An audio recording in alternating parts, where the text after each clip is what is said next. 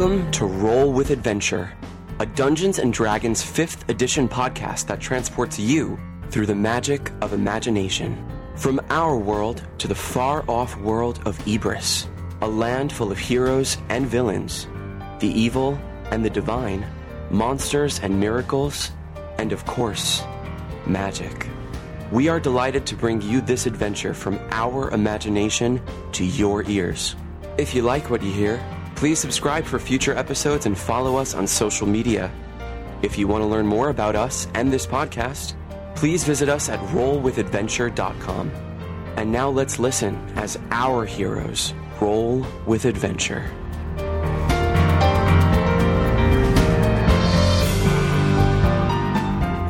Hello and welcome to Roll with Adventure.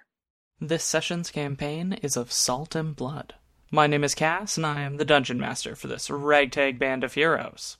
Today, our journey into this tale of adventure, intrigue, secrets, and magic across the world of Ibris continues. This session begins amidst the chaos of the 15th and 16th of Altor, in the year 1069 PR, as our heroes and the other penal colonists make preparations to depart from Merstwall forever. Now, before we dive right in, let's meet our band of heroes. To decide the order of introduction, let's roll player initiative, not character. And remember here, we roll with adventure. So, what intelligent delight or mind numbing tale have you to share with us tonight? So I'll go first because I always re- like revealing this fact, and it's kind of a Christmas fact, but it's morbid because of the context. But we'll see what everyone thinks. Uh, so one fact that I always love telling people because it's surprising a lot of people don't know is that during World War World War One, uh, during around Christmas time, there was actually a ceasefire from both sides. Um, some lasted pretty much just Christmas Day, but some of the ceasefires along the trenches between the French and German soldiers lasted up to two weeks after Christmas. And what makes it interesting is it's the only time in, or at least modern war, if you consider it. I don't know about ancient times, I haven't looked at that, but from what I remember, it's the only time in modern history in a war where both sides not only had a ceasefire for a holiday, but they also came into no man's land, which was a big deal back, which was a big deal because these soldiers have been pointing machine guns at each other for months beforehand, and anyone that stepped into no man's land got killed. But there were actually German soldiers and French soldiers and some British soldiers who were on the French lines that actually, you know, they played games, they shared booze, they shared uh, cigarettes, conversations for the ones that could speak German or French, and vice versa. And it was very civil, despite the context of it being World War One, where everyone was killing each other on a daily basis. And it even ended very civilly, where both commanders of the French and German troops shot a pistol in the air to actually signal that at the end of Christmas Day that the truce was done.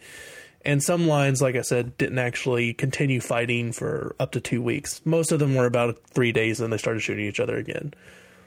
But and my Christmas fact. Uh, oh, sorry, and I'll give myself kind of one because it's interesting, but also morbid.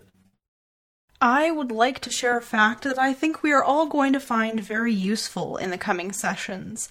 I always have a hard time knowing the difference between port and starboard, and today I learned how we came to use the terms port and starboard.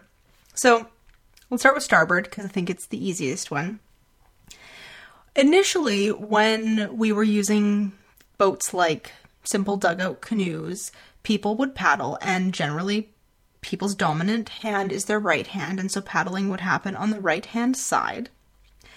And as they developed into larger ves- vessels, steering paddles became larger and then developed into like a big bladed oar that was permanently fixed to the side of the ship. And the side of the ship, not the back of the ship like a normal rudder. Anyway, so they put it on the right hand side because that's generally where the right hand people were paddling. And this rudder was known as the steerboard in Anglo Saxon.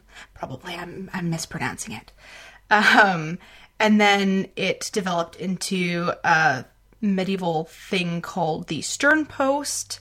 Anyway, the word starboard is, as you can probably already hear, the origin of the word starboard. So the right hand side, the side that people would paddle on with their dominant hands, is the starboard side. So right is starboard. Okay. And then port well, because you've got this like paddle affixed to the right hand side of your ship, the thought is that people wouldn't have docked up against that side because they probably would have damaged the paddle. So the other side is the side where the like the ship would be up against the dock and that's where it would be loaded and that's like the the port side because you're on the anyway um, yeah, so I think that's worth a plus two because I feel like now I'm going to remember the difference between port and starboard, and and I feel good about it. I hope I've helped you too. I should say that apparently, according to this thing that I read, that it's like the loading port on the ship is on the port side, so that maybe is also helpful. Well, we all love Christmas jingles, Christmas songs, Christmas tales of fun. And one of the most ravishing and wonderful songs to sing is The Twelve Days of Christmas. And I won't beguile you with all the twelve days, but needless to say, if one were attempt to gift the twelve days of Christmas today, the cost would be astronomical. Hiring people at a fair wage with benefits and various other things would easily cost someone over $300,000 a year and also to own land and milk cattle would be extremely egregious in price, seeing how inflation and various other costs of land has gone up. But my favorite fact is the 12 swans would cost over $6,500. In total, you could probably spend close to 500,000 or maybe 750,000 in order to give these lavish gifts. Maybe just go with the gift card. So I'm going to take a plus two because I actually had to figure out all that on my own. And that's it. That's cool. For my Christmas fact, this week I learned that Christmas cookies go bad much more quickly if you leave them by the window. And I learned this having to have cookies for over 800 people. So I will be taking a minus one on my modifier. Um, for or minus two rather, because I think this is worthy, because cookies should not have gone stale. Interesting. Well, that sounds like a tragedy. I'm so sorry you lost all of your Christmas cookies. Not all, just many. Well, at least it wasn't all. I learned that there's a a seabird called the sooty tern. Interesting and they can sleep while they fly and they can spend years apparently almost never visiting any land at all except to have babies. Um, but they are also not water resistant and sometimes they just end up in the water and that's that is the end. So they are like super well adapted to being in the air and spend almost all of their time above the ocean, but cannot get wet, or it is very bad. And that is really interesting to me. I would not have expected a bird to just like almost entirely live in the air. I mean, I guess it makes some sense, but anyway, I think I'm going to take a plus one because I think it's interesting. That is crazy. Right? The first thing I read about it was like, yeah, they can stay in the air for like three to five years, and I was like, that seems wrong. And I couldn't really find anything that said exactly that, but they spend almost their whole lives in the air, I guess. Noted and filed for future use. Let's see what you all roll. 13 for me. I got a 14. 15. I get a 12. 16. Oh, yeah. Hello, everyone. It's Carlos here, and I play Marcus Evander, a scout from the Tolerant Army, who apparently is quite the ladies' man, unknowingly.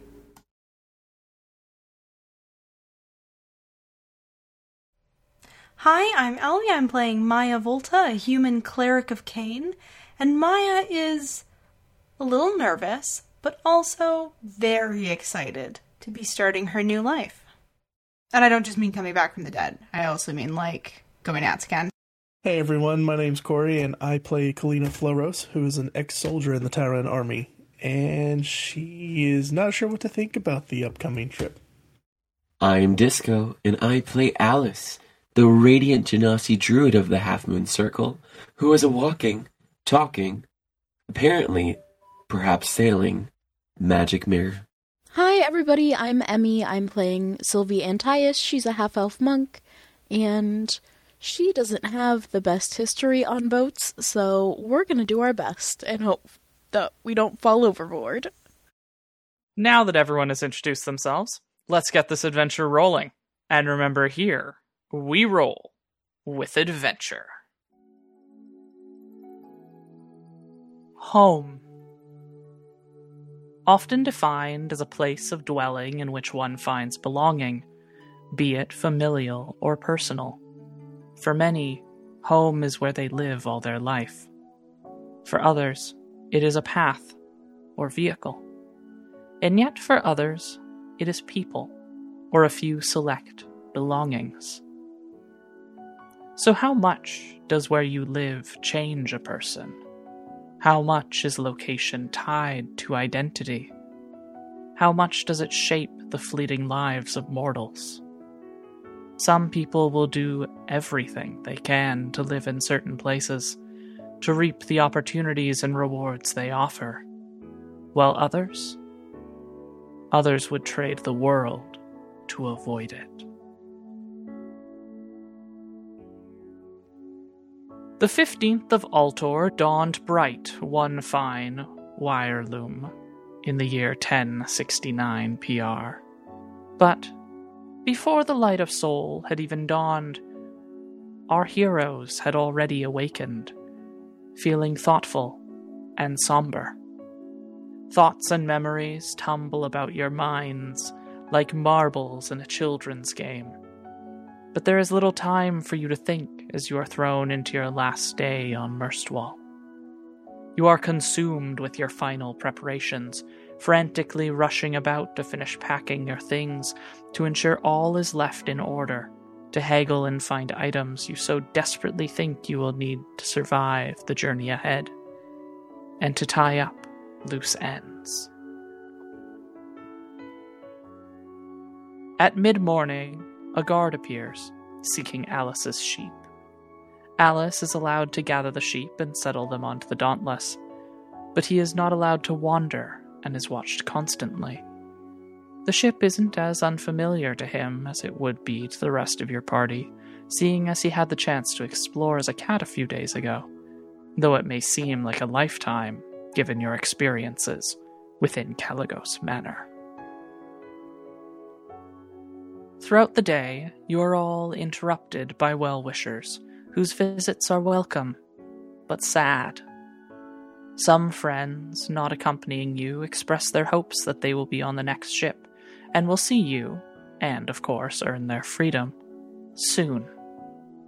But you can tell that there are those who think the trip is a death sentence devised by the warden, one to keep the remaining colonists in check, and to depopulate the island to make way for new prisoners.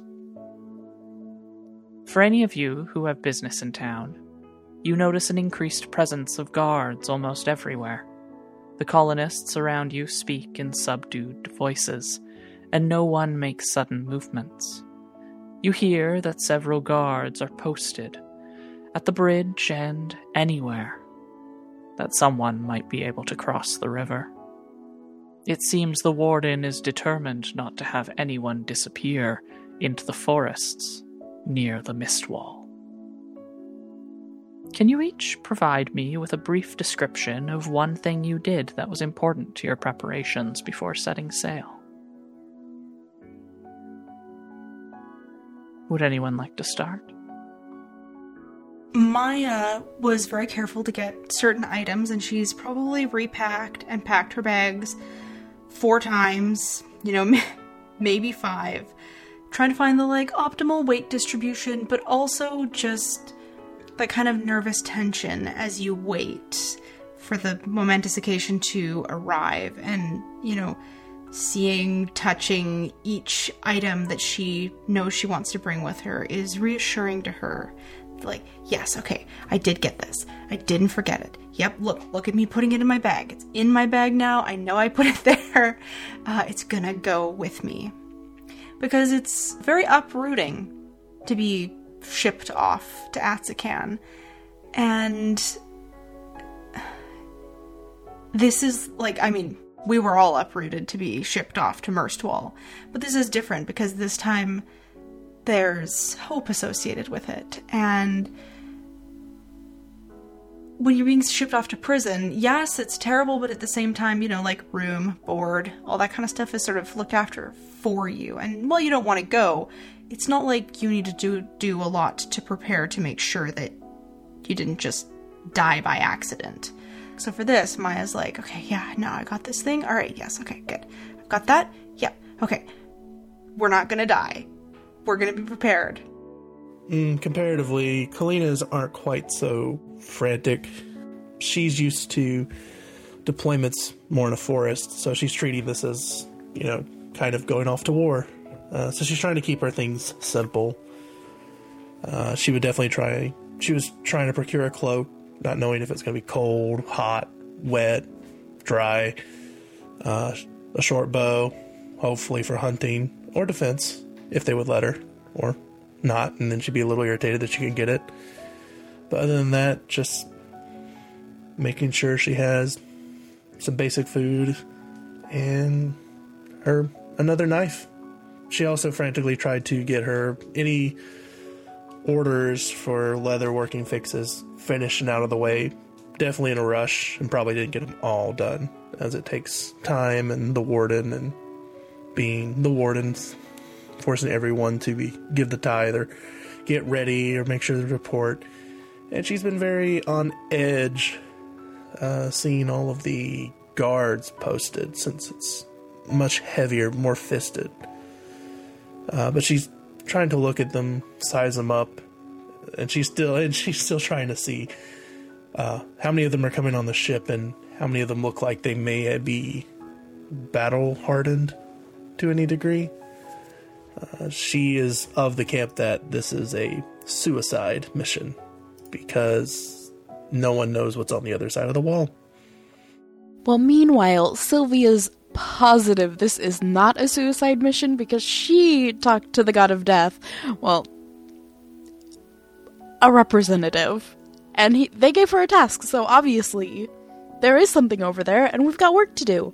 Um, I think one of the things that Sylvie has done is pruned many of the rose bushes that she and everyone tends around the house and has dried as many of them as possible because she didn't think she could uproot a whole rose bush and take it with her. She thought probably that wouldn't be allowed.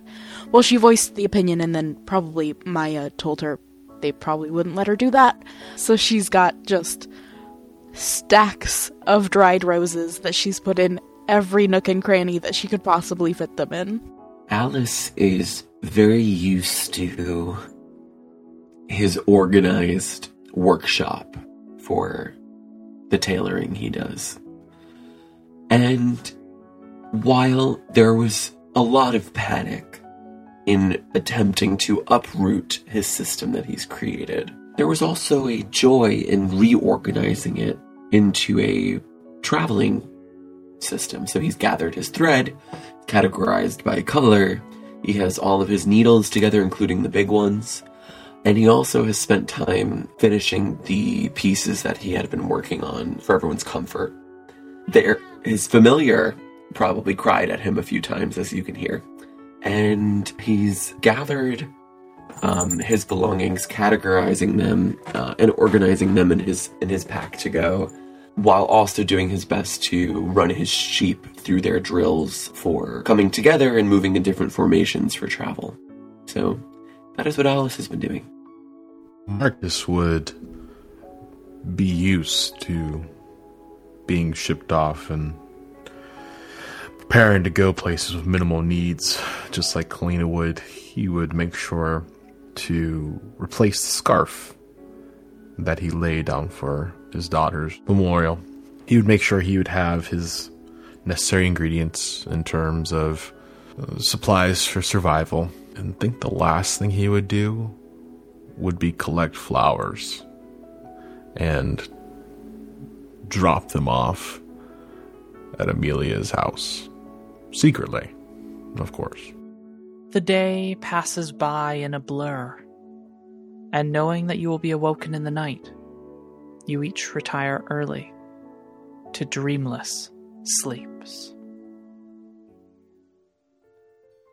Your sleep has been light, thanks to a combination of anxiety and anticipation. It is no surprise to you that the knock at your door, sounding obscenely loud in the early hours of the morning, wakes you almost instantly. The first one of you to arrive at the door and open it find two guards waiting. With quiet efficiency, the rest of you rise, dress, and grab everything you prepared the day before. Sylvie carries only her breakfast. Bundles of her belongings are distributed amongst the rest of you, as she is still recovering from the dubious hospitality of the warden. Each of those bundles smells beautifully like roses. Laden down with your belongings and the breakfast you prepared to take with you, with a last look to ensure none of you have forgotten anything, you file out and close the door behind you. The sound of the closing door seems too loud, and you almost feel it in your chest. A note of finality. This chapter of your life closing. From the position of the moons, you can see it is several hours till dawn.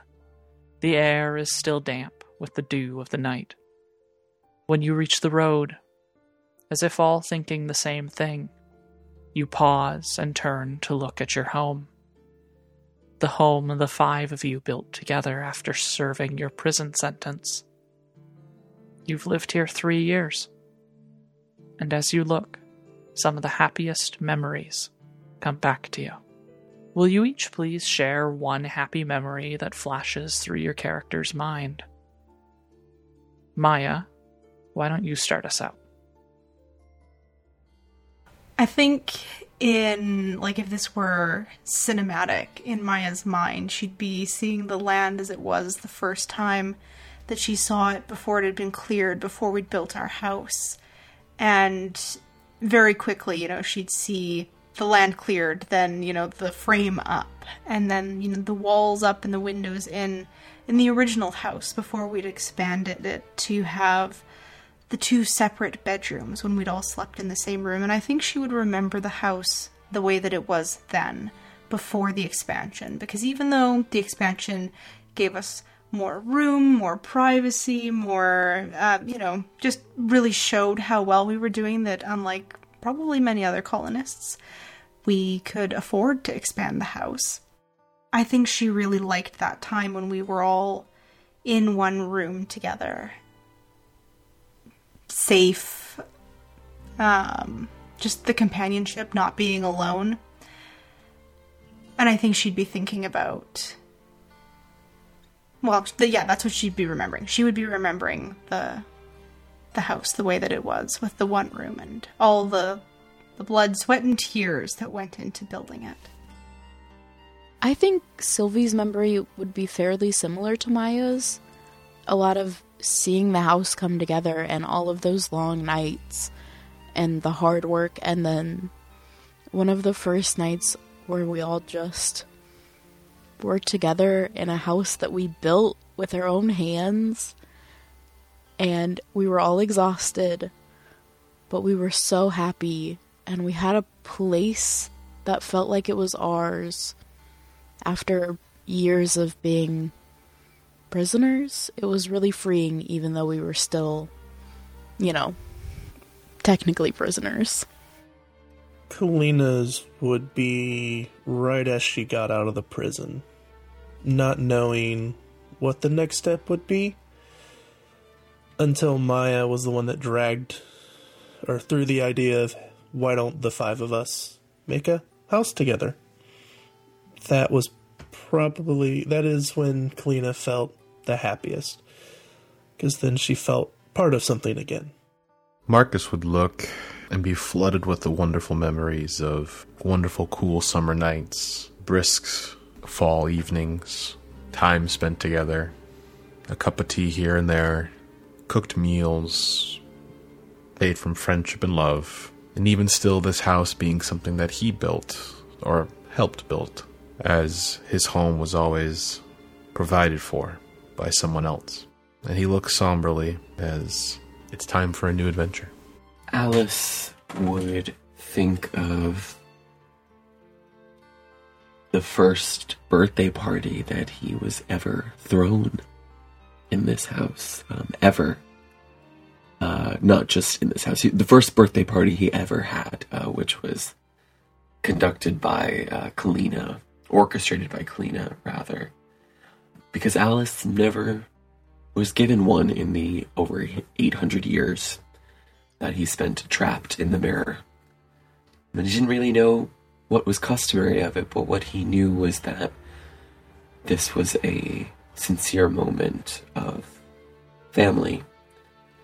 And he would remember all of his friends' smiling faces as he was told to blow out a fire when he's much more used to blowing things up.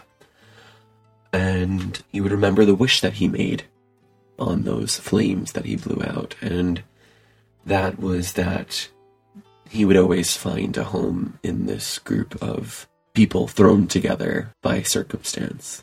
And he hopes that that wish continues, even though it might not be in this place filled with so many memories. Now your land and your home are dark, empty. You harvested your crops earlier, and the sheep were taken to the boat yesterday, leaving your fields looking desolate. And the home, well, you are no longer there, and everything you need or value is carried on your backs. At a growl from your guards, you start on your way again. You follow silently, pausing at nearly every farm on your road, where more colonists, escorted by more guards, like you are, join the group bound for the Dauntless. When you reach town, you see other groups approaching and ahead of you. The sound of footsteps, rustling fabric, and rattling possessions are heard, but it seems that, like you, no one is in the mood for talking. The only voices you hear are the occasional barked orders of the town guard. As you near the docks, there are subtle changes in the sounds and smells around you.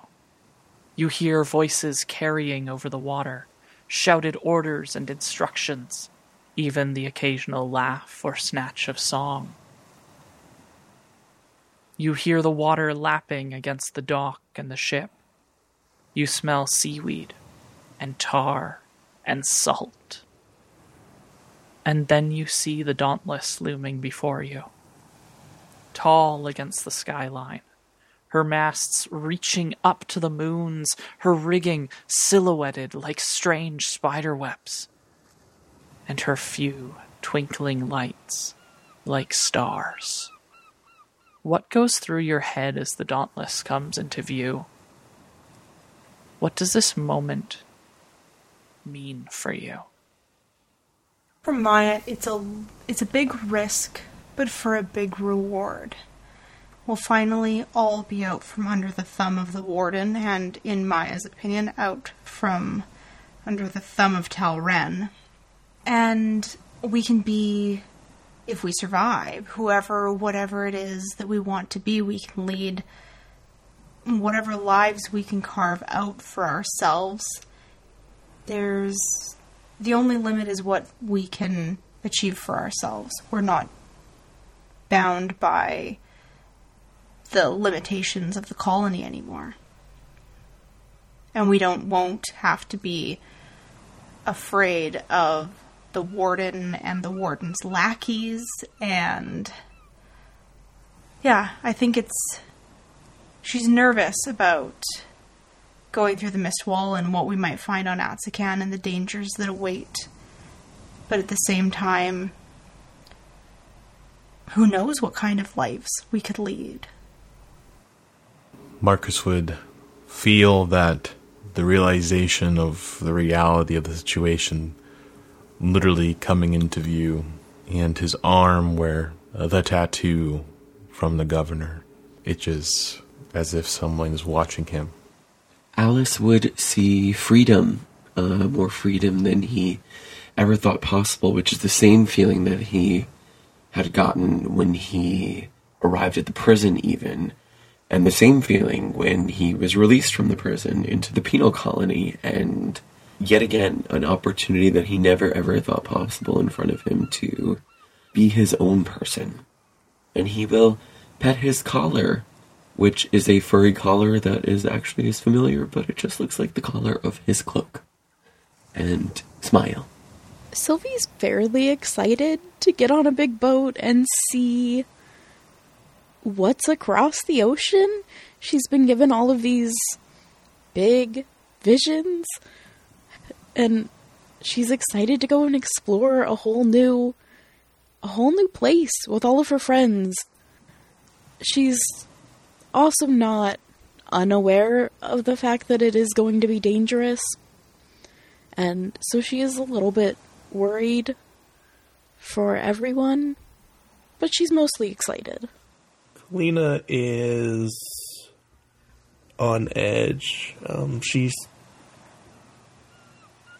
getting flashbacks of new recruits in Orsquirrel. She feels like they're marching off to battle. She's looking left and right at everyone and wondering how many are going to die. While also trying to keep her composure to not let anyone know she's that nervous. Uh, but all she can see is the forest of Orsquirrel right now as she just tries to stay in the motion.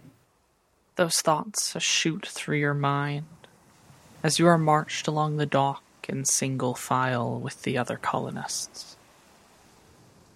Everyone moves slowly now, and you eat your breakfast as you wait.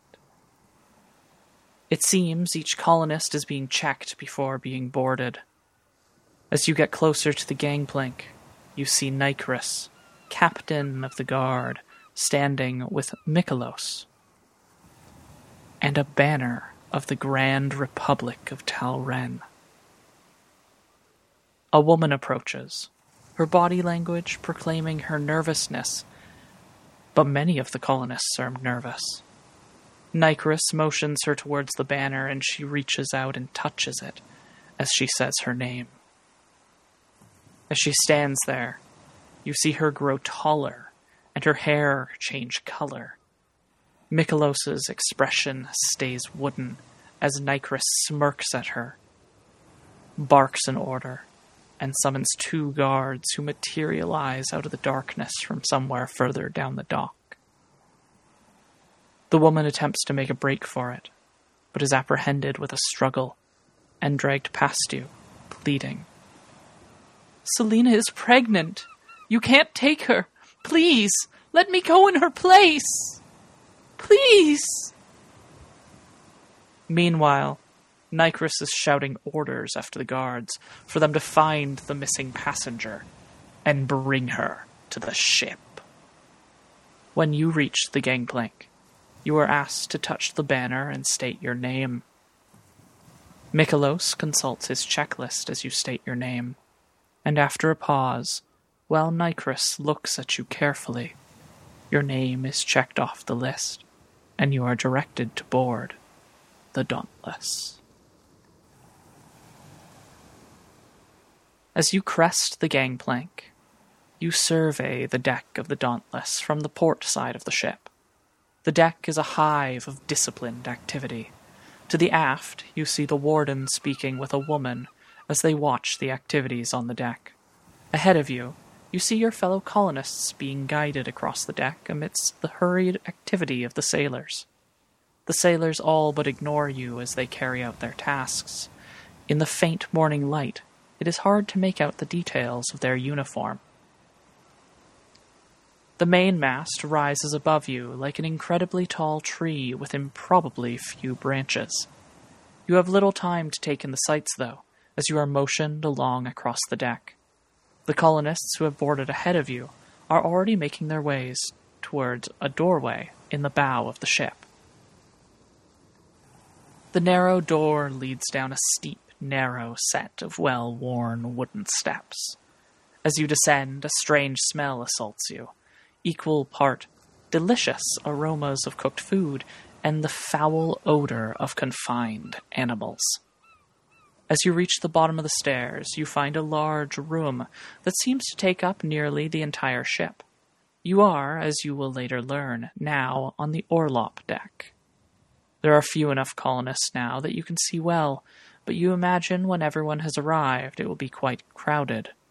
You note clusters of hanging rope nets dangling around the outside of the room, and multiple hooks in the ceiling, which is low enough that the taller members of your party have to stoop to avoid hitting their heads. To fore and port are two doors leading into what must be small rooms. Aft, you see several long sets of wooden tables and benches.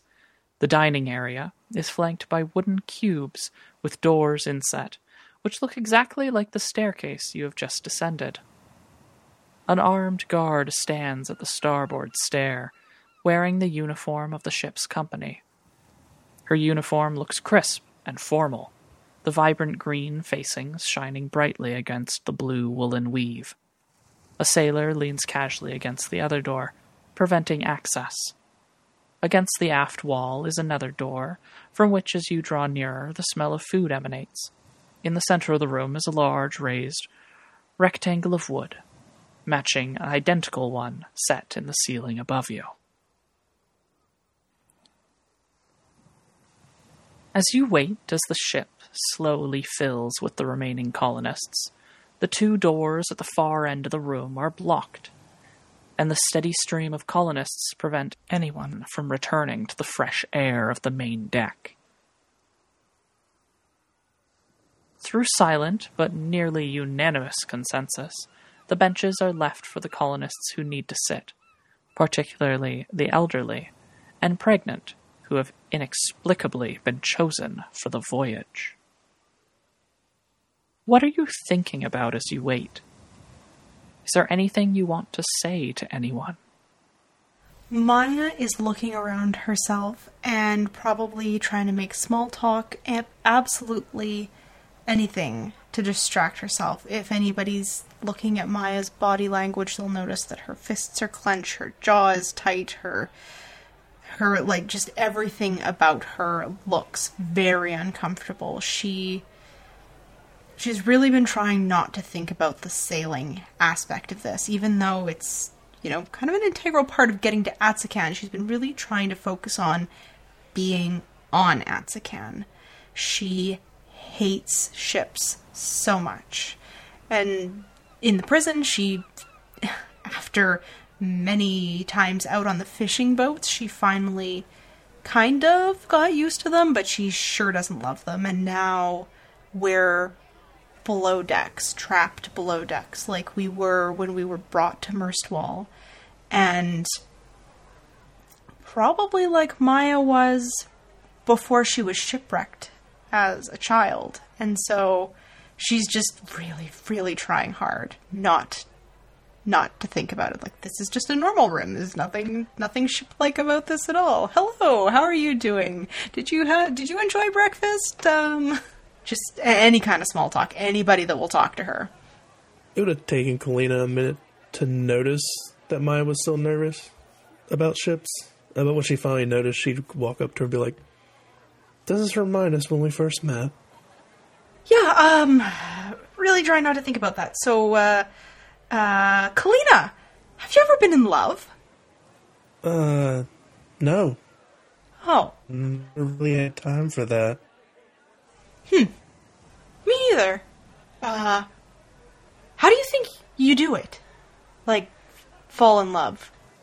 Kalina like nervously shrugs. Is like, I would assume it's just happens.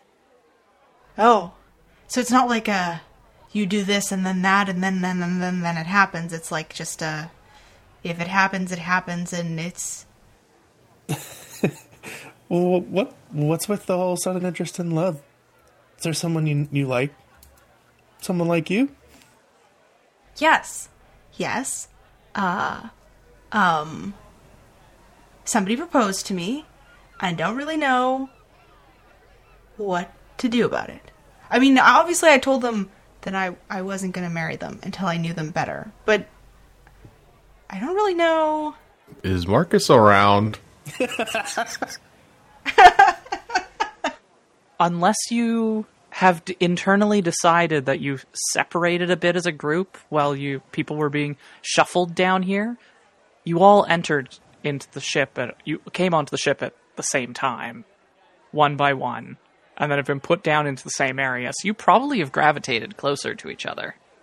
Okay, well, at, at hearing this, Marcus is going to turn to Maya and say, um, you could have, like, uh, mentioned that. It probably is convenient or uh, prudent information to, you know, people saying I got engaged. You got proposed. You literally got proposed to. What's this person like? You need to give me the details. Um, well, I I wa- Also, how long have you known him? Oh, I mean, he has he taken you on a date? Is he bought dinner? Yeah, did he bring you flowers or um, Did he? Do you know his last name? Oh my gosh, so many questions. And Maya, like, you can see her visibly, like, not, like, she's untensing. this is very distracting. It's absolutely excellent. Um, okay, uh, so the, the first, the first question was, A ripple travels through the crowd as your fellow colonists pull away from the stairs, and a hushed gasp. Uh, Those near the stairs fall silent. How tall are each of you? Six one. Five five. I think Kalina's like five seven, but I don't remember. I'm also five seven. Or Maya is. I'm not actually. I believe Sylvie's five eight because she's an inch taller than Maya, I'm pretty sure. I think that sounds right. Sylvie and Marcus, you will both see this. Lascius has descended the stairs. His face is impassive, and he seems to be ignoring the people around him. He's not wearing the uniform you're used to seeing him in. In fact, he is dressed in plain, hard wearing clothes like the rest of you, and he carries a large pack on his back. He stands against a corner between the two forward doors, and the colonists are avoiding him like the plague. Huh. I wonder what that's about. What is it? Sylvie almost blurts out and then looks at Kalina and looks at Marcus and looks at Kalina and she doesn't know if she should say anything, so she doesn't say anything. Aren't you like dating him? We're not. No. Who? What? No. Is it? Didn't y'all like go on a date or something? Wait, no. He literally. He just gave me water before I. He, he was nice to me. I. Uh, no, we're not dating. That does not count as a date. But was it like su- suggestive water? Like, did he try to like? Was it meant for something? I mean, I think he was just trying to keep me from dying, but What? You know, the old trick in the book. You give them some water, and then they fall over for you. That's really Sylvie really does want to go say thank you to him, but doesn't think that it's maybe the best time. Why are you guys talking about what Lascious did with Sylvie in the furnace? Yeah, what's going on? At this point, Clean is like trying to find a way to look, but then just trying to see what's going on. Uh, did you not? Did you not see him? Did you not? Who? See who? Lo- Luscious. What? He's come for Sylvie. He, I think he's just coming with us. I don't think it's. I don't think. I know what you told him. Listen, Marcus, you're the one that married the warden. I don't know what you want from me. no, hey, hey, now that ain't funny. That is not funny. I wouldn't- I'm, I get nervous in crowds. I'm sorry. I'm trying to get my mind off of things. I apologize. There are going to be some very weird rumors from the people that have been listening to your conversation. Just informing you that now. Clean is like, what do you mean Lascious is on, on the ship? Why is he on the ship? Why is he here? I don't. I don't know. He just is. Maybe. He's not. Oh, go ahead. I'm sorry. Oh no, it's okay, Marcus. I I was just gonna say maybe he's just here to, you know, check that we're all here, report back to the warden, uh, you know, do some last minute spying and freaking us all out so that we behave when they send the new colonists. You know, I really don't think he's not. He's not that bad. I don't. he- You. Everybody's just being over. Overreactive. I think. But he's he's not wearing his normal stuff though. He's not wearing his uniform. He's dressed in civilian clothing. Oh, well, okay, that does seem strange. There e- even more of a reason that he's being a spy then. Well, where's the warden? Is the warden down here? As you glance about the room, trying to see if the warden is down here, you think that the room has become uncomfortably crowded. And as these thoughts, as this concern about the warden, as this concern about Lascious, and as you forget Maya's revelation in this brief moment. The door to the stairwell shuts with a loud slam, and the small amount of natural light that filtered down is completely snuffed out, leaving you in lamplight. The last to descend was a sailor who now stands blocking this door, too. After several moments of tense waiting, the crowd of colonists has become somewhat silent since Lascious had joined you. And now something changes. It is subtle at first, but becomes more pronounced. You had become used to the creaking of the ship. But it gradually becomes louder, and as it does, you feel more and more movement beneath your feet. You hear muffled shouting from above, and the crew guarding the door seems to take notice of the sound. At first, the movement is just a gentle tilt, which becomes more pronounced. You hear some whispers, some quietly whispered words of comfort, and a few sharp exclamations of dismay, which are swiftly followed by the smell of vomit. You are left here for many minutes. How many, you cannot be sure. What do you think or do? What do you talk about? In the lamplight. Are we moving? Is it happening? Kalina would have uh, grabbed Maya's hand and kind of like tried to reassure her that it's okay. From similar to the last time that they both rode on to Merswall in a ship. Maya would definitely be clinging to whichever of her companions is closest. Just she hates this so much. Marcus will kind of lean over to Alice and say, Alice, did you bring your snake thing? Did I bring my what? Your snake thing, your your companion, your companion, your snake worm, your snake scarf thing. The familiar that is bonded to my eternal prison? Well, that's a good way of putting that. It, it, I'm, I'm, No, I'm sorry. That sounds so depressing now when you put it that way. No, it's it's not. It's just how it is.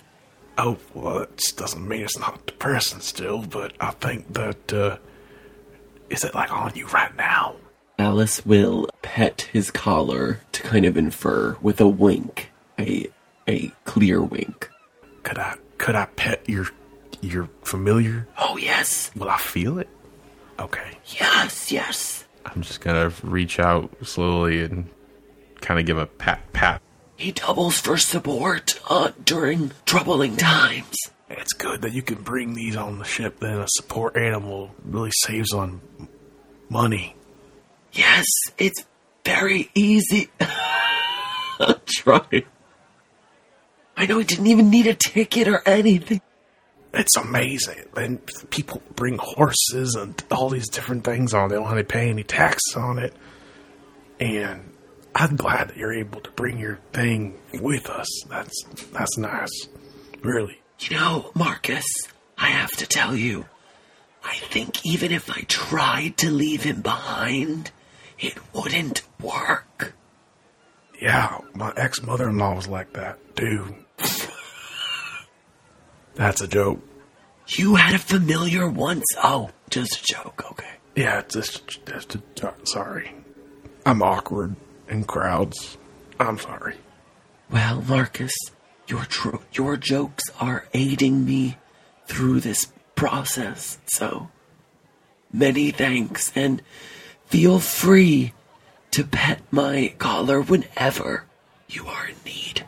Okay, thank you. Yeah, Sylvia, I think we are moving. Do you think they're gonna make us stay down here the whole time? It's really cramped. And dark. I can't barely see anything. I would have assumed they would have at least let us get. Are we even going to have any place to sleep? I don't know. Are we gonna have to sleep out here in the hallway? I'm not letting anyone sleep on top of me. Or at least anyone I don't know. And she's looking side to side at all the people. This is a lot of people to try and f- f- lay down in this room. Then Kalina will look at Maya and try and see what how she's doing. Maya is about to make a terrible joke. Well, if we all try to lay down, it'll be really snuggly. And seeing as Sylvia's a boyfriend, and I've been proposed to, and Marcus is getting married, and maybe, maybe anyone else will meet someone. I have no desire to entangle myself with anyone else's destiny in that way, but thank you, dear. And I'm a bit more concerned about us staying alive first. I guess this is a good time to, as any to mention, um, I, I'm, I'm not married to the warden, but I kind of have a girlfriend. Wait, Marcus, What? you have a girlfriend? You do? It's kind of, it's hard. It's, we have, there's no really names on it yet. Um, Is she here? Well, is she here? Do we know her? No, she's, no, um, well, she's Amelia. She's the, the barkeep at the tavern. Wait, you left her behind and you didn't even tell us about her until we were here? Wait, why didn't we smuggle her on the ship? Well, there were more important things to to do, like you know, mourn the loss of my my daughter. That was probably more important than trying to talk about my relational matters. But the future. Well, the features, well, we can come back. I mean, I'm sure we can. I could easily have dressed her as a sheep and brought her on board. That sounds like a bad idea. Oh, Cass, I wish you were unmuted. That cackle was amazing. We heard it. I'm on a roll of that, folks. Okay, Marcus, then look, if you if you actually have a girlfriend, because I was just teasing you and Sylvie, then like, how do you, how do you know? Like, how does it start? And and like, what do you, what do you, what are you supposed to do? Well, it's. I don't want to say it is my. She is my girlfriend. It's not like. It's not like I could change my relationship status. Like it's you know, just like that. It takes two to two to waltz, or so they say. But uh, I kind of just told her how I felt, and she didn't like deny me. She didn't say anything other than we just kind of talked and danced a little and but like she didn't say yes. We're now a couple. I'm just I'm making assumptions, but kind of. I don't know. Women are confusing. It just don't make don't make no sense. But anyway, Oh, we are? well, kind of yeah. You you you kind of say one thing and you really mean the- another thing, but you really want us to figure out what you really want, and you tell us it's fine when it's not really fine, and I do? well, not you specifically, but you know, sometimes you know, especially with me, I can't, I can't talk about my feelings that well and things like that, you know. So Wait, am I supposed to say one thing and mean a different thing? Is that how it works? no, that's that's not. That's like no. It's like okay. So here's an example. Let's say that Locious and Sylvie are together. And, you know they're out and they're looking around town and and you know Lasha says, "Hey, I really want to go to the, the tavern." And you know Sylvie says, "Well, that's fine. We can go to the tavern. No, how about we go to that uh, fish place by the sea?" And Lasha says, "Are you sure uh, we can go to the tavern?" And Sylvie says, "Yeah, we can go to the tavern. That's fine." She doesn't really mean that. She really wants to go to that fish place, but she wants make. Am I making sense? Well, that hey, first of all, I don't. We're not together, and if I said it was fine to go to the tavern, then I would have meant that it was fine to go to the tavern. But you know, this is after a time where Lascious hasn't taken out the the chamber pot. You asked him to do it three times. He still hasn't done it, and you're and you're just really mad at him. And then you bring up the thing he did like three months ago. Maybe they just had a really bad marriage. Yeah, that's what it is. I don't know. Yeah, are you okay? Well, I, I, I'm going through some emotional things right now, as we all are. Plus, I'm really awkward in crowds. Have I mentioned that? Maybe you should just not promise to do things that you can't do. That, that might help. But you know, sometimes after a long day of work, you know, you're hunting, or you're, you know, torturing people and going in their minds. You know, like you just forget. Kalina gives Marcus a very, very death stare and just like, We've done the same thing. How can that be any harder? All right, I'm. I feel like I've I have uh, uncovered some new information about my life. I'm going to decompress this information to better myself. Uh, carry on. Okay, but you said you danced. Is that important? Do I need to dance with this guy or Well, if you like him, yeah, you you can dance with him, and you know if if you does he have a job? Does he have an income? Yeah, yeah, yeah, but As Marcus asks these questions, the door you had originally descended through opens, and two uniformed figures descend. You can see by the lamplight that they look almost like children. In a childish but bold voice, the shorter figure addresses you. Captain wants you above deck. Shop now. No lollygagging. The sailor who had been standing at the foot of the stair begins to motion all of you back up the stairs. You patiently wait your turn, though patience is hard given your desire for fresh air. Since the seasickness has already set in, the air quality of the Orlop deck has decreased dramatically. At last, you have your turn in the fresh air. Dawn is breaking around you, and there's a golden quality to the light. You see the colonists are already standing in a tightly packed crowd, facing aft. A man with impossibly bushy eyebrows and light teal blue skin stands on an elevated portion of the deck, what you'll come to know as the quarterdeck. His hands braced on the wooden railing, he surveys the sailors directly below him and the colonists behind them. When the last colonist is on deck, he disappears. You look around and notice some of your fellow colonists have placed themselves, or have been strategically placed, at the edges of the deck in case they haven't already lost everything they've eaten. You don't wait long before the man with bushy eyebrows reappears. Following behind him, a woman you recognize as the one the warden was speaking with earlier. Her uniform is similar to what you've seen the sailors wearing, but it contains gold braid and several more decorative green loops and whorls. You now get your first clear look at her face, albeit at a distance. She has a delicate heart shaped face with a small, flat bridged, upturned nose. Her rosebud mouth is downturned, and her upper lip has a small mole.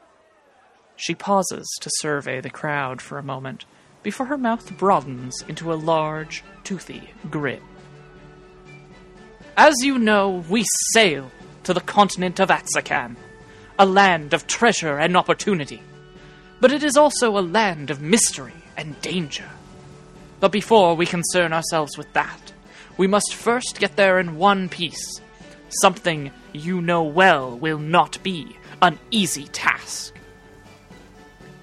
There are noises of agreement from the crew. But we made it there and back once, and we will do it again because we are dauntless. The crew erupts into cheers around you. We have done what no other in history has accomplished, and we can do it again. We have the best ship and the best crew on Ibris. The crew, the sound that they are making, the cacophony is almost deafening. And then it goes silent. I take this moment to pay homage to those we lost on our last voyage. Fortunately small as our butcher's bill was, given our impossible destination, still the price is high. The loss of any of our comrades hits us hard, so let us remember them, and in so doing strive to keep ourselves from the lady's book for a long time to come. And finally, to our guests, I say welcome. Welcome to the Dauntless. Welcome to the adventure. And now, before we make our way into the deep waters. The captain raises her hand and makes the sign of the Triadrian in the air. She removes her hat and lowers her head to her chest in prayer. Into the hands of Hadum I commend us. May his mercy send us fair winds and hold the vengeance of the sea in check. A murmur spreads through the crew as they follow suit, echoing her prayer. She returns her hat to her head and with a broad grin looks out at all of you. Colonists, stay for instructions from Mr. Croup. Crew dismissed. About your duties.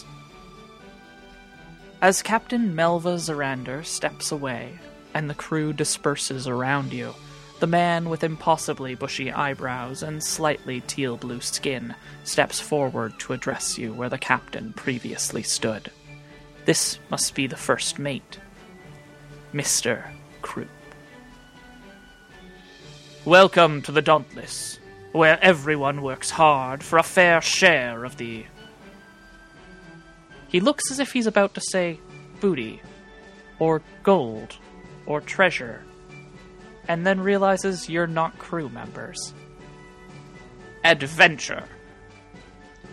You're a bunch of landlubbers now, but I swear by the end I'll have made sailors out of all of you. There's a great deal of work to be done on the ship, and only prisoners sail for free, and none of you are prisoners here. Work hard, and you'll find me an easy commander. But cross me, shirk your load, or cause any trouble, and you may not live to regret it. A ship you'll find is a small space, too small to tolerate in any misbehavior whatsoever. Never forget that supplies and space are limited, and we will easily be better off without you. Now, about the work. Three of you have been assigned specific duties, and the rest of you have been assigned to a work detail. There are two work details, one for each watch. For you lubbers, there are two watches on this boat port and starboard. Each watch alternates in four hour segments, except on the dog watch between 1600 and 1800 hours, when the segment is only two hours. The ship's bell keeps time for us all. One bell for each half hour of a watch. So after the first half hour of your watch, you'll hear one bell, and at the end of your watch, you'll hear eight. When you are not on watch, and you hear seven bells, you know you need to get ready for your watch. None of you will be late. I will select some from among you to lead your watches, and ensure you learn the ways of the ship. Now, I'll call the watches, and I want you to form into two groups. He gestures and states that on the port side, the port watch detail will gather, and on the starboard, the starboard watch detail will gather. As he calls names, he points back and forth as everyone reorganizes themselves into the two different groups. You are relieved to find that you are all together, and some of your friends are even with you. Maya, Petros gives you a shy smile as he moves to your side of the ship, and Ambrose walks over and links arms with you as he waits anxiously to see where Nicostratus will be placed, before he leans heavily on you when Nicostratus is called for the other watch. Sylvie, Lena waves to you as she is placed on the starboard watch work detail. Kalina, you watch as Hector Evandris is luckily placed on the other watch, though you worry for some of your friends on the starboard watch that will be with him. A few of you might also note that Selina Antonella is also placed on your watch detail, the pregnant woman that a friend had attempted to impersonate earlier, as well as Lashus. Alice, your friend Erastos Plutarchos and his wife, Maya's friend Katrin Joska, are both placed on the starboard watch. Marcus, you receive a nod from your friend Tulmar as he joins your group with the port watch. And lastly, I will note that there is far less grumbling and there are no outbursts from Delfling Longstep as he is placed with the starboard watch. As Mr. Croup finishes calling the names, only three remain standing in the small central area. Amado Irini and Zasha Vasil Ennius, you are assigned to the galley. I will have someone escort you there. Silas Themistocles Mikalakos, you are assigned to assist the ship's carpenter. As the first mate assigns their duties, Maya, you see Silas give you a look that you don't quite understand, and then he frowns at someone nearby. Possibly Petros, who is standing behind you. The first mate clears his throat before continuing. In addition, in the event of a storm or attack or other emergency situation, three of you will immediately make your way to the surgeon to assist him. Hecuba Consolata, Lena Summers, and Maya Valletta. These are your assignments until I say otherwise. Each work detail will be assigned a midshipman. They will give you your orders and you will obey them. If you have any questions or concerns, you will raise them through your midshipmen. You will not bother the other officers on this ship. Midshipman Ferreira, Midshipman Giorgio. The first mate calls out over the din of the crew, and two figures come forward a boy, perhaps 16 summers old, and a girl, perhaps 14 summers old. The boy's face is exceedingly covered with acne at this point in time. And the girl has clearly attempted to give herself a haircut, leaving her hair to stand up in places that it normally wouldn't.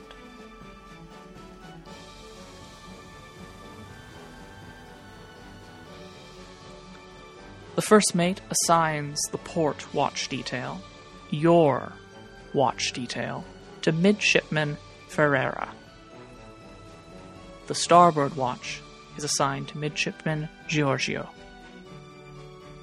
Now, Any of you with sailing experience, stay a moment longer that I may speak with you.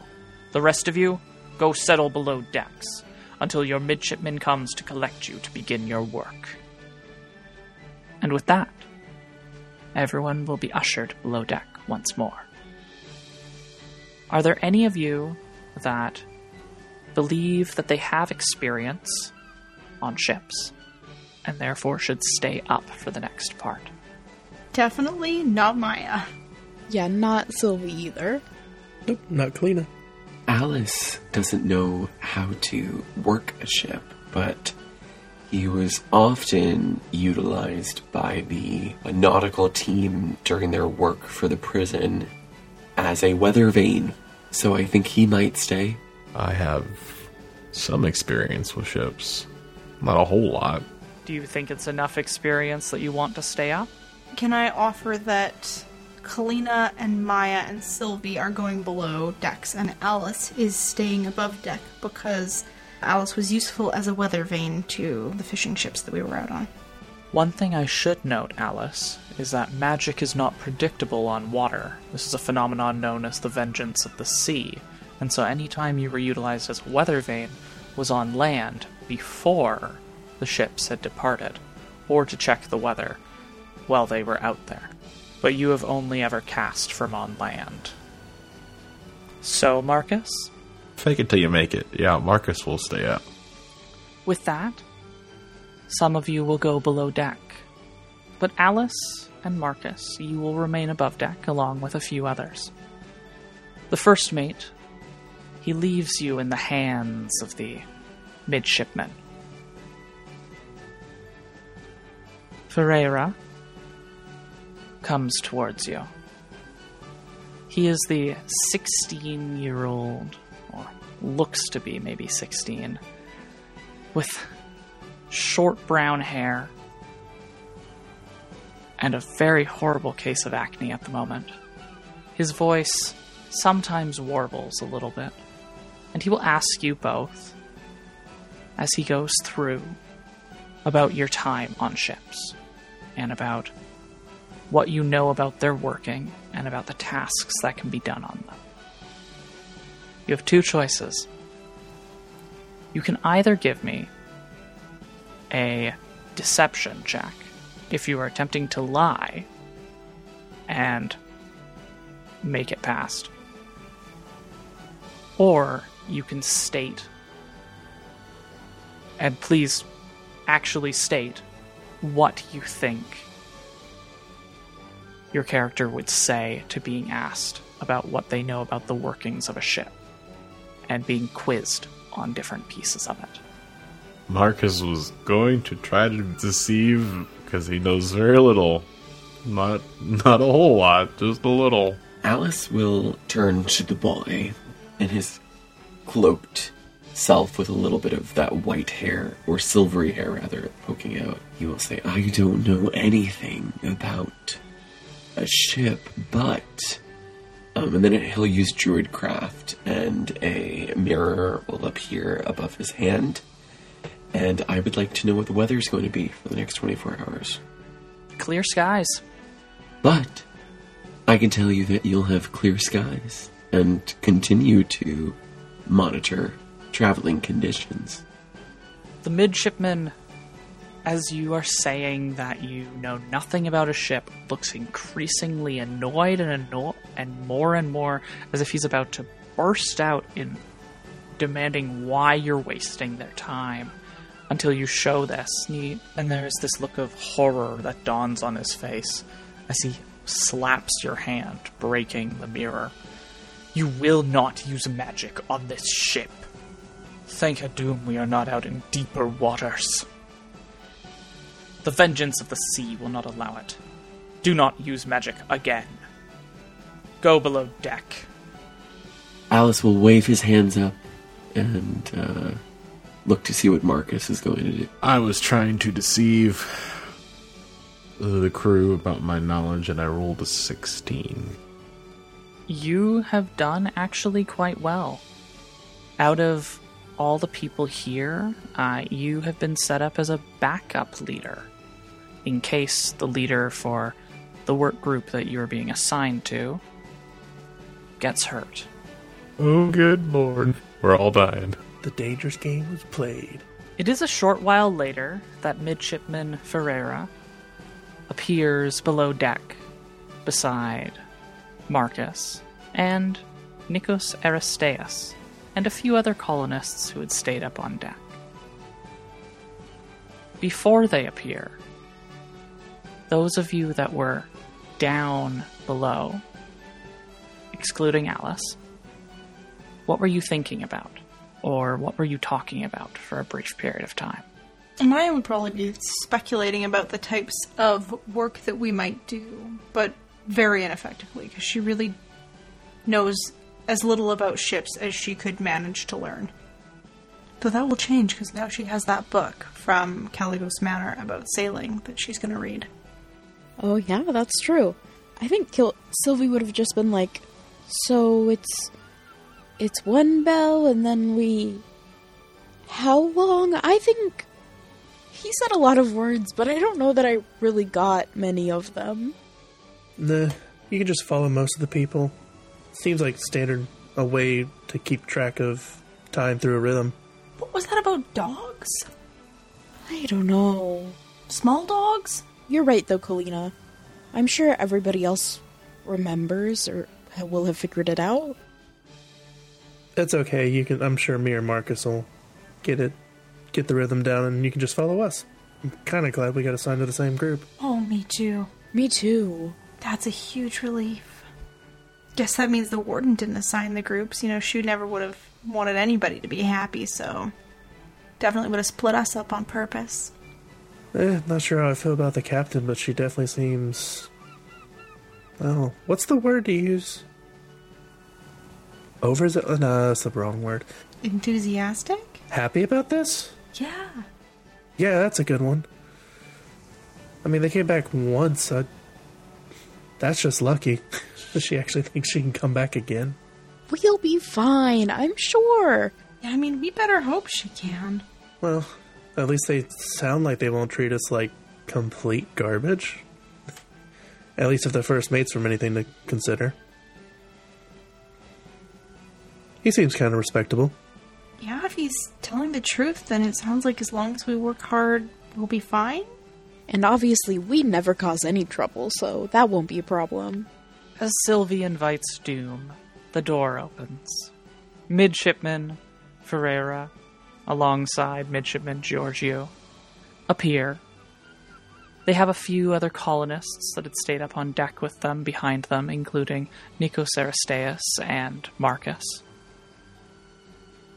Midshipman Ferreira divides the port watch work detail to which your group belongs up into teams of 10 to 13 individuals, setting a leader for each group.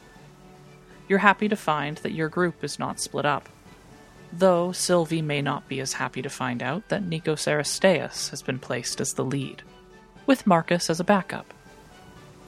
You are led back up into the harsh light of day, the Dauntless moving further out over the Christelm Sea and angling towards the edge of the mist wall.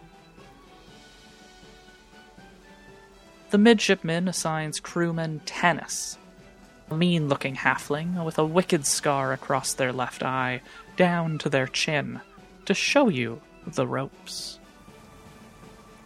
Crewman Tanis grins at your sorry group as the midshipman leaves you to their mercy and opens their mouth. What you do here reflects not just on you, but on all of us as well. We work together, or we don't work at all. Listen to my words, learn from me, and you might get by. Ignore me, and you can be sure I'll recommend bucking out the animal pen for the remainder of your voyage. Crewman Tanis smiles, his lips pulling back to reveal a few missing teeth. Now, this way. And exactly like he promised, he shows you the ropes.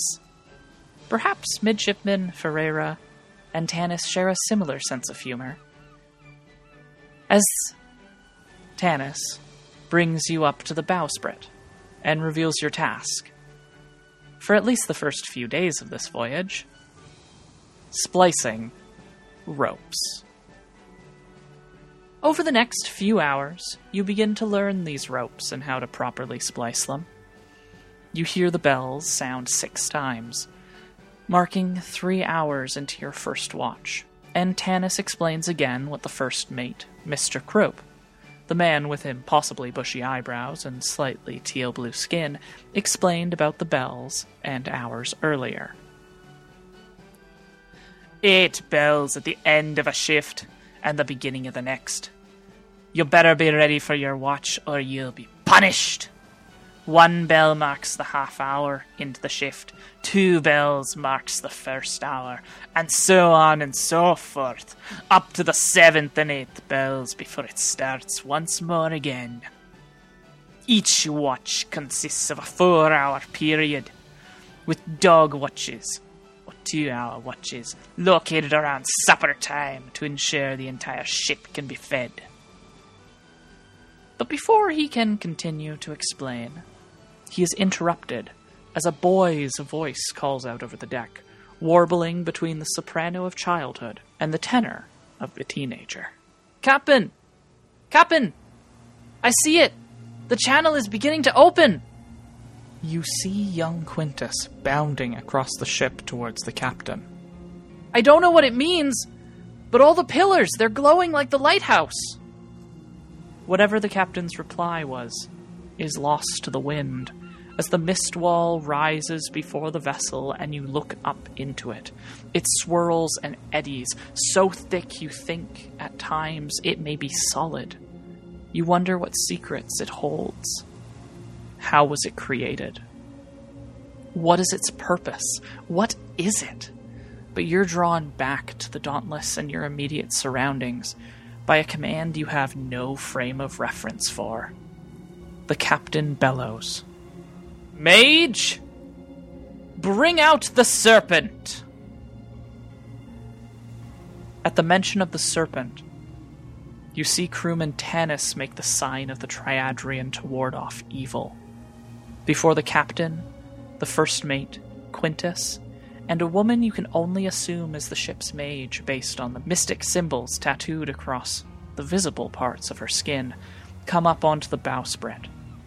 The first mate shoots Tanis a glance, and crewmate Tanis quickly has you all pull off to one side.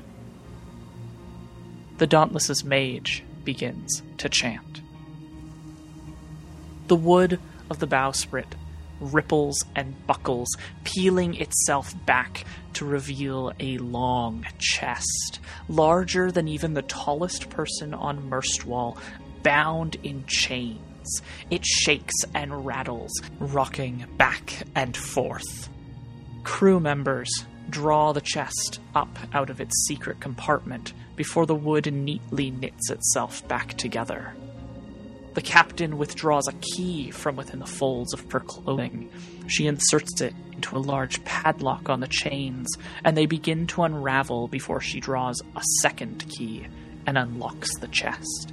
As she does, she jumps aback, the top of the chest flinging open, and the stench of stale seawater, the stench of fish, boils up out of it as a horror from the depths uncoils before your very eyes. It is long, with scales of blackish blue along its entire body, ridged dorsal fins tipped with luminescent orbs shudder along the creature's back as it draws itself up out from the chest that imprisoned it. Two arms cover the thing's head with webbed claws before it stretches them out its natural frills of deep green accenting from its shoulders and elbows before it lets out a shrieking scream, one that forces you to press your hands over your ears. Yet you cannot close your eyes or pull them away from this mesmerizing creature. Its form is humanoid, or almost. Its legs are a long, aquatic, serpentine tail, and its face, it is reminiscent of a human's, but crossed with a snake or a fish. Ridges, frills, and spines, like that of a lionfish, extend from the back of its head and out from around its face. But as its shriek continues, the ship's mage makes a jerking arcane gesture and brings her hands together.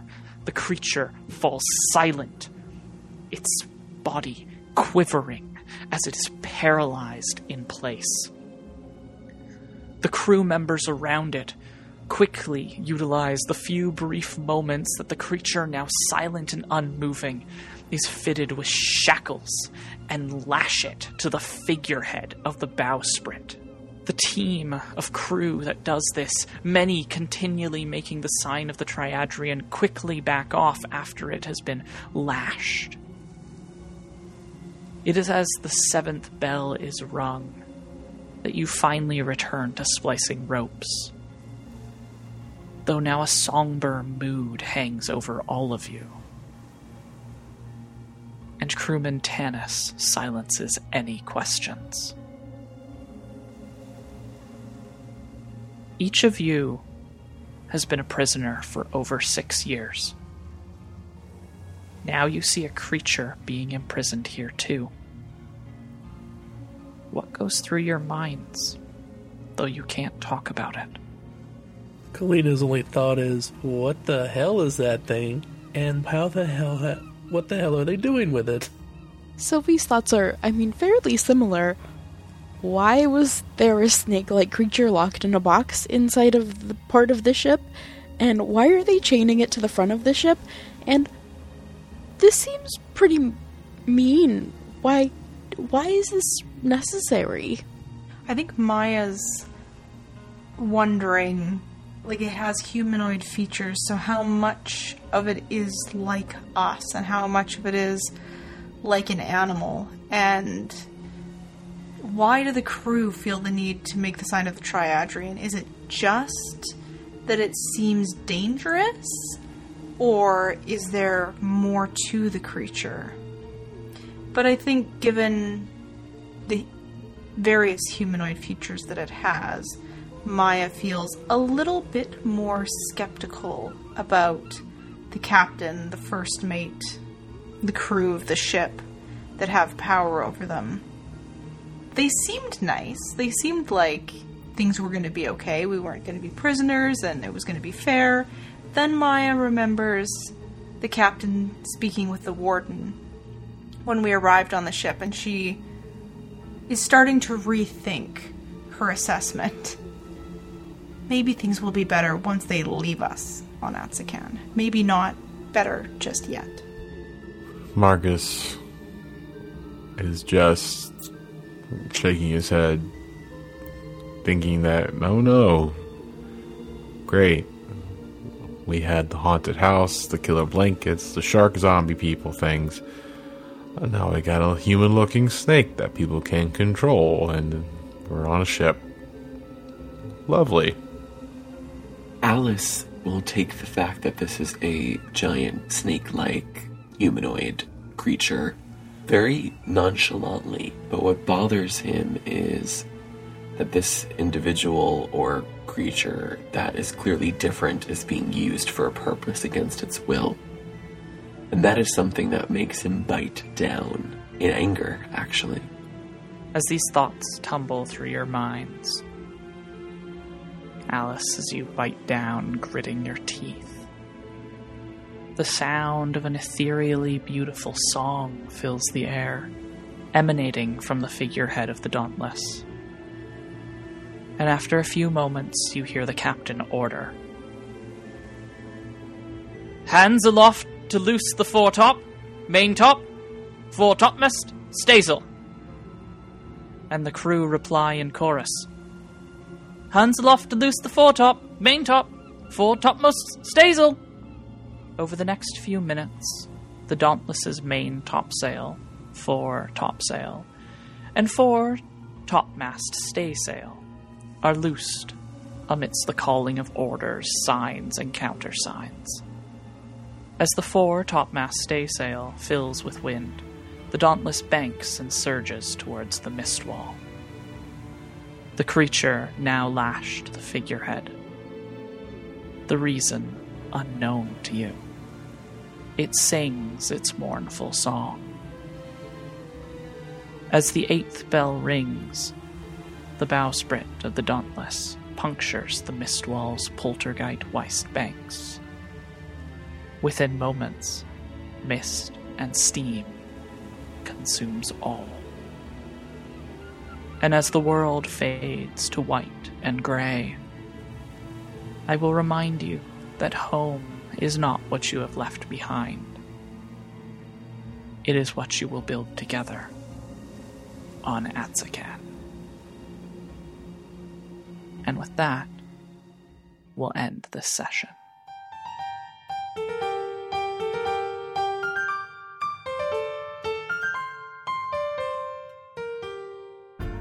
Thank you for listening to Roll with Adventure, where we bring you this story from our imagination to your ears. If you liked what you heard, please subscribe for future episodes, rate us where you get your podcast, and visit us at www.rollwithadventure.com. If you'd like to contact us, you can write us at dm at rollwithadventure.com. Our intro and outro music is Brave by Arcane Anthems. Thanks for the components of this episode's soundscapes go to zapsplat.com, Purple Planet Music, and Arcane Anthems. Full credits are in the episode description. You guys have numerical 12 through 16. I don't play cards. Is that like a straight or is that a flush? I know it's the wrong numbers for the cards, but I believe this would be a straight, but I'm not too good with a straight, so. And I don't just mean coming back from the dead. I also mean like going Atsakan. Sorry, sorry, Corey, I paused too long. But I was like, wait, that kind of has a double meaning. I was like, I think I waited long enough, right? oh, you totally did. It's totally my fault. I'm so sorry. Allie, are you typing? No, yes, sorry. Please mute yourself. This campaign went from like, you know, horror, death, misery, prison work, to four, five friends are on a boat. One is a love-struck ranger, who are rogue, who has commitment issues and emotional instability. the other is naive and doesn't understand relationships. and we have a walking, talking magical beer.